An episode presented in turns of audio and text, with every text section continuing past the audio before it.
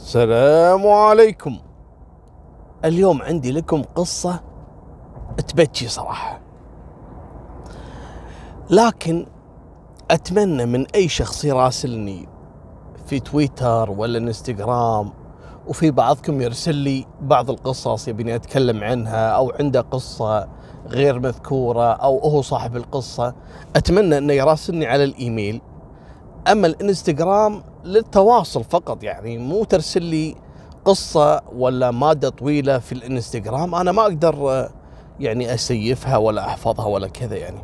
الانستغرام للتواصل وأحب أشكر كل شخص قاعد يتواصل معاي.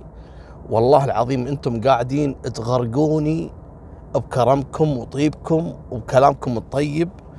وأنا صراحة يعني محرج. والله قاعد تحطون لي مسؤولية أكبر مني. تخلوني أحرص إني أبحث عن أفضل القصص وأفضل الأحداث وإني أتعب عليها المادة. بسبه يعني كلامكم الطيب معاي وتشجيعكم لي يعني. الله يطول بعماركم ويعطيكم الصحة والعافية. قصتي اليوم عن امرأة عراقية اسمها فوزية. فوزية في عام 75 أبوها كان مربي فوزية وأختها بعد ما توفت أمهم. وعنده خير من رب العالمين وعنده أرضين شاري فيهم يعني بكل ما يملك هالأرضين. سجل واحدة باسم فوزية والثانية باسم أختها اللي أصغر منها. طبعا فوزية في ذاك الوقت عمرها عشرين سنة. ويجي واحد يعمل حداد. في الحلة في العراق. وتقدم إلى أبو فوزية وطلب إيدها. قال له الأبو والله أنا ما عندي مانع لكن خلني أستشير فوزية إذا توافق. البنت قالت والله يا يبا الشور شورك وأنا ما عندي مانع. ودام إنه رجل محترم أتوكل على الله. وفعلا تم الزواج وعاشوا أحلى حياة. هذا الرجل عنده محل حدادة وشغال ومشت معاهم الحياة والله رزقهم بولدين وبنت. بعد خمس سنوات هذا الحداد زوج فوزية يعاني من السكر لكن بشكل كبير كان يوصل عنده لأرقام كبيرة. ويوم من الأيام وتعرض لحادث أثناء عمله في الحدادة وانبترت أصابعه. انقطعت بالمنشار الحديدي هذا مال القص الحديد. عالجوه وكذا لكن ماكو فايدة وهو يعاني من السكر وتفاقمت معاه الأمور وأصيب بالغرغرينة. تعرفون هذا الله يكفينا شر هالمرض؟ ياكل بالإنسان. خصوصا إذا ما لحق عليه وهو الرجل كان مهمل نفسه بالشغل وكذا. ويتوفى الله يرحمه. لكن قبل لا يتوفى بنى حق فوزية بيت على أرضها والأرض باسم فوزية. وكانت عايشة فوزية في البيت هي وعيالها. وبعد ما توفى الله يرحمه صارت وحيدة تصرف على عيالها. عندها محل الحدادة مال زوجها المتوفي. تصرف منه على عيالها. قامت وأجرت هالمحل هذا. على شاب كان عمره أيامها ثلاثين سنة من أهل الحلة. وهذا الشاب فعلا كان كل شهر يجي ويعطيها مدخول المحل. وياخذ نصيبه. بعدين انتبه فوزية عندها أرض ما شاء الله كبيرة وفيها بيت وعندها محل طمع بفوزية وباللي تملكه. قام شو يسوي؟ كل شهر يعطيها دبل المدخول اللي يطلع من هالمحل هذا علشان هي تنبسط عليه. وفعلا قدر إنه يدخل عليهم من هالباب هذا. ما يقصر لا وإذا جاب لهم المدخول الشهري يجيب معاه طبعا فواكه وكذا وخضره حق البيت و... وأغراض ويقول والله هذا من خيركم والمحل ما شاء الله يدر علينا ذهب. استأنست عليه فوزية. عندها عيال تبي تعيشهم. بعد فترة أو يجي هذا ويتقدم الفوزية. قال لها ما دام أنت وحيدة وعندك عيال وما عندكم يعني رجل كبير يدير أمورك وعيالك صغار أكبر واحد من عيالها كان عمره تقريبا العشر سنوات أيامها. قال لها أنا أبي أتقدم لك. قالت والله خلني أفكر في الموضوع. قال لها تمام.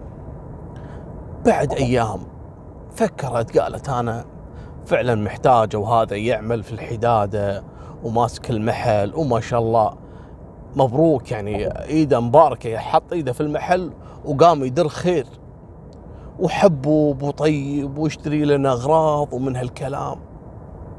المهم جاها بعد أسبوع. ها إيش رأيك يا فوزية؟ قالت أنا موافقة. وفعلا وتتزوج هالرجل هذا. بعد فترة طبعا جاب منها ولد وبنت. صار عند فوزية الحين كم ولد؟ ثلاث أولاد وبنتين. ولد وبنت من الجديد وولدين وبنت من الأولاني. بعد فترة تغير عليهم. قام ما يجيب مدخول المحل ولا يصرف على العيال وكذلك على عيالها. وقام يهمل في وجوده في البيت وما له خلق يبات عندهم. ويروح يرد برا ويغيب ويسهر. شوي تطورت الأمور. قام لا بس تتكلم فوزية ولا تسأله. ولا تقول له أنت وين وليش متأخر وليش ما جيت البيت؟ يقوم يعتدي عليها بالضرب. هني فوزية بدأت تفكر هذا شو اللي غير علي؟ وكانت واثقة فيه يعني وعندها منه عيال. ليش تغير؟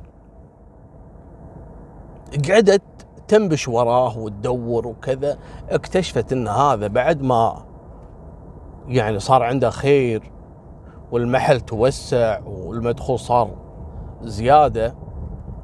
عشق له وحدة. وقام يصرف عليها ويبات عندها.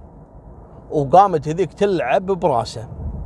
ولا والنية إنه يبي يتزوجها لكن هذيك كانت بس حاطتها بس عشان تاخذ منه الفلوس. ومهمل في عياله وصاحبة الحلال اللي هي فوزية. فواجهته فوزية في الموضوع.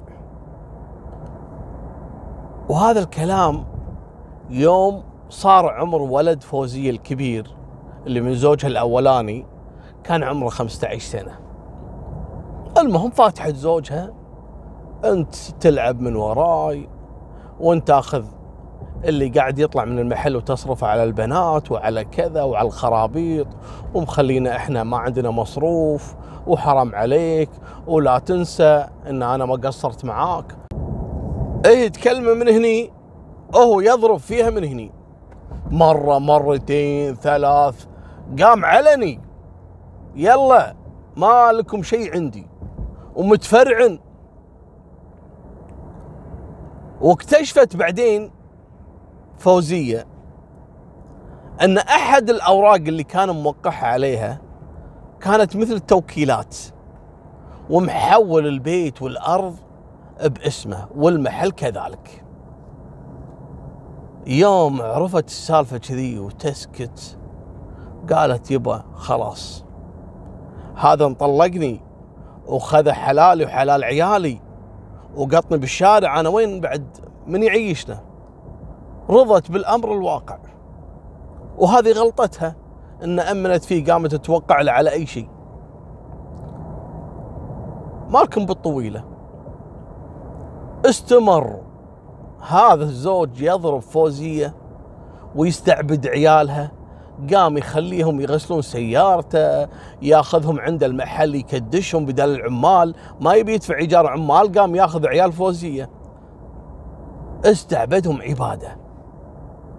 ويوم الأيام ولد فوزية راجع من المحل اللي هذا مشغله عنده صبي ويدخل البيت ولا هذا زوج أمه ماسك فوزية وضرب وضرب خلاها تسبح بدمها.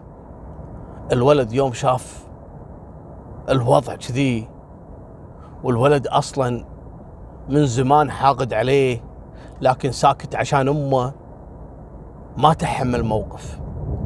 ويبي يدافع عن أمه قام مسك له مطرقة الشاكوش هذا أو مطرقة. ويجي من ورا. طبعا هذا الولد الحين صار متعود على الحداده ويمسك المطرقة وكذا و... أول ما شاف المطرقة وياخذها ويروح ويضرب فيها زوج امه من الخلف براسه. هذاك طاح على الأرض والطيحة طيحة. مات على طول. قامت تلطم فوزية. إيش سويت؟ انت الحين خلاص تورطت بجريمة قتل يا يبا ليش سويت كذي خله يطقني خله يذبحني ولا انك تورط نفسك. راحوا بعد ما نقلوه وبلغوا العمليات. وين اللي ضربه؟ اللي ضربه ولد عمره 15 سنة يدافع عن أمه ويحكمون عليه بالسجن. عشر سنوات. أول شيء ودوه الأحداث وقعد بالأحداث تقريب خمس سنوات إلى عام 2000 ويجي عفو اللي هو العفو الشامل اللي صار في العراق يسمونه تبييض السجون. ويطلعون كل المساجين من بينهم ولد فوزية. صار عمره 20 سنة تقريبا ويرجع إلى بيته. استانست أمه وخلاص يعني مات زوجها وولدها انسجن وطلع. بعد فترة الولد هذا هم إلى الآن متضايق من قصة زوج أمه اللي اقتله وكذلك حاقد على أخوانه. والورث الحين كله رجع حق منو؟ حق فوزية وعيالها. الزوج مات. ويوم من الأيام ويتوفى ولد فوزية الكبير. لقوه طايح في البيت ويوم اسعفته للمستشفى قالوا يبا ولدك ميت. انقلوه للطب الشرعي ويفحصونه قالوا يبا الولد متسمم بمادة. يعني مو تسمم غذائي مثلا منتهي الصلاحية لا في مادة سامة ماكلها الولد من ضمن أكل. وين كل الولد؟ قالوا كله في البيت. ويلقون القبض على فوزية. ما حد يطبخ في البيت إلا فوزية. يا فوزية ليش ذبحتي ولدك؟ قالت مستحيل وهذا ولدي حبيبي. أنا أقتل ولدي شلون؟ قال أجل شلون الأكل اللي ماكلة كانت فيه مادة سامة وهذه مادة اللي هي زرنيخ. تبين في الطب الشرعي تبين. لكن كأعراض بداية ما تبين. عشان كذي هذا مرض خ... اللي هو عفوا دواء خبيث هذا اللي هو الزرنيخ. ليش ذبحت ولدك؟ قالت مستحيل ومو أنا وأقسم بالله وهذا ولدي وأنتم كذا وأنتم كذا. شلون تتهمون إني قاتلة ول... قالوا له ما يخالف. وين الأطباق اللي كليتوا فيها اليوم؟ ويأخذون كل الأطباق؟ ولا نفس الأكل في الأطباق الثانية لكن ما فيه المادة هذه إلا طبق ولد فوزية. يعني واحد متعمد حاط السم لهالولد. منو إذا مو أمه إخوانه ما حد عايش معاهم غير الأم والإخوان. يوم حجزوا فوزية وقعدت عندهم في التحقيقات أكثر من أسبوعين لأن ما في مشتبه هي المشتبه الرئيسي. ويجي لمركز الشرطة ولدها الثاني. بس هذا ولدها من الزوج الثاني. وقتها كان عمره تقريبا 18 19 سنة واللي مات كان عمره بعد ما طلع من السجن والقصة صارت بعدها يعني بأربع خمس سنوات عمره 25 تقريبا نعم إيش تبي؟ قال أنا بعترف قالوا له تعترف على شنو؟ قال يبا أمي بريئة وأنا اللي قتلت أخوي وأنا اللي حاطة السم في الأكل ليش تقتل أخوك؟ قال أنا أصلا ما نسيت يوم من الأيام لما هو ضرب أبوي بالمطرقة وذبحها ولما سجنوه وطلع بالعفو وأنا كنت حاقد عليه وخصوصا كذلك لما طلع من السجن وقام يستعبدنا مثل ما كان أبوي يستعبدهم كأنه يبي ينتقم وأنا صراحة قررت إني أتخلص منه. وانتظرت اللحظة المناسبة لما أمي حطت لنا أكل وهو راح يغسل إيدينا. قمت وكنت مخبي بجيبي الما هي مادة الزرنيخ السامة. حطيت له في الأكل والحمد لله تخلصت منه. وأنا معترف بالقصة بالكامل. ويحكمون عليه بالإعدام وينفذون فيه حكم ويروح الولد. وفوزية طلعت من السجن. منهارة. زوجة ميتين وولدها مات متسمم والثاني عدموه. بقى عندها بنتين من الزوج الثاني وولد وبنت من الزوج الأولاني. طبعا حياتها صارت كئيبة والكلام هذا في 2008 2007 والدنيا كلها توقفت وشغل ما في والمحلات تسكرت وهذه ما لها معيل غير رب العالمين قامت واتصلت عليها أختها. فوزية أختها الأولانية تزوجت وباعت الأرض اللي أبوها مسجل لها باسمها وسافرت مع زوجها لجوء إلى سويسرا. بعد ما أصبحت حياة فوزية كلها معاناة بعد موت عيالها وأزواجها. اتصلت عليها أختها. قالت لها يا فوزية أنت شم قعدك في العراق؟ الوضع الحين تعبان والأوضاع ما هي مستقرة. تعالي بيعي كل اللي عندك وتعالي إلى تركيا.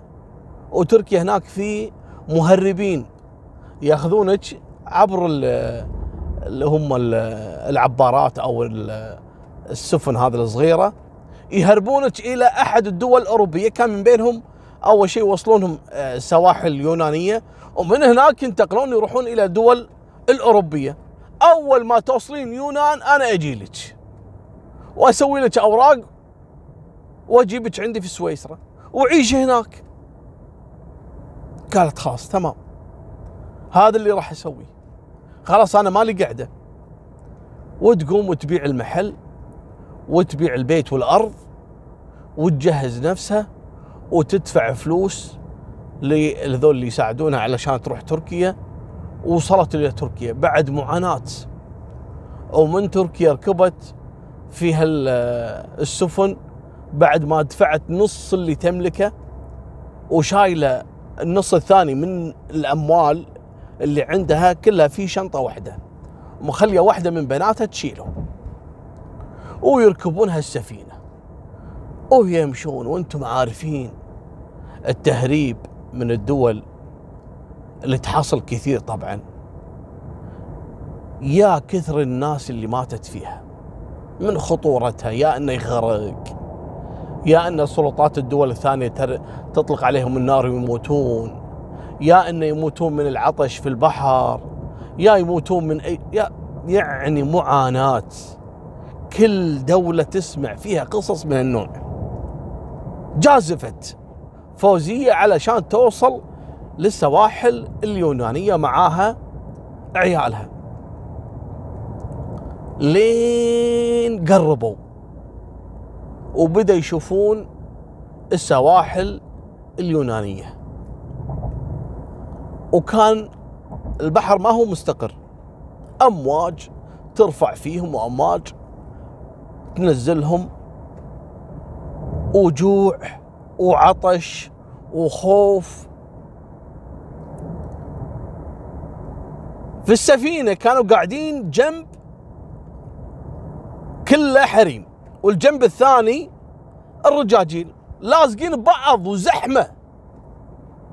وبسبة تلاطم الأمواج ويطيحون مجموعة من الحريم في البحر. قبل لا يصلون للشاطئ من بينهم منو؟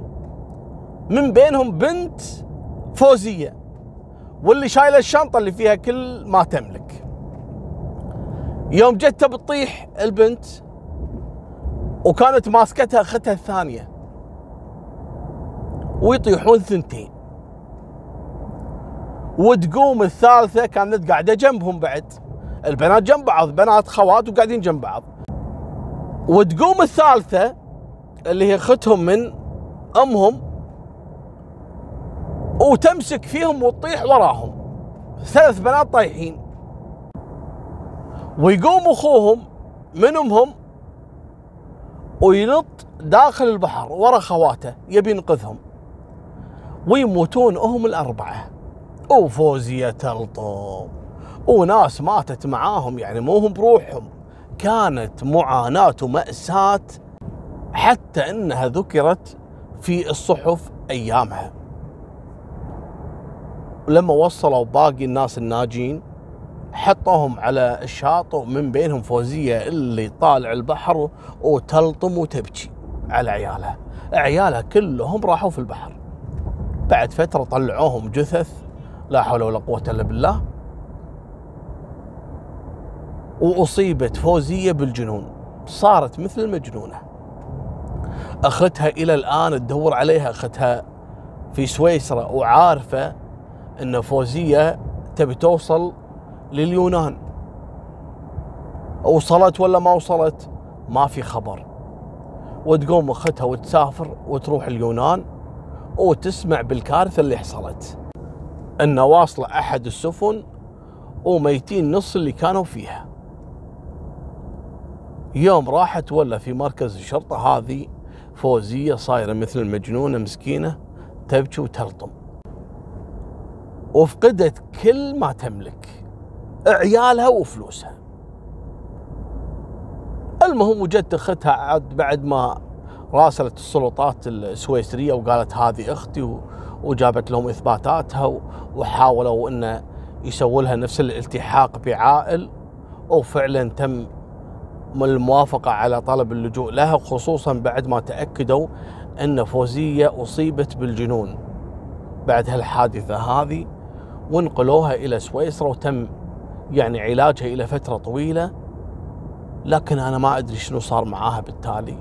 المرأة يعني آخر أيام يذكر إنها كانت فاقدة عقلها المسكينة.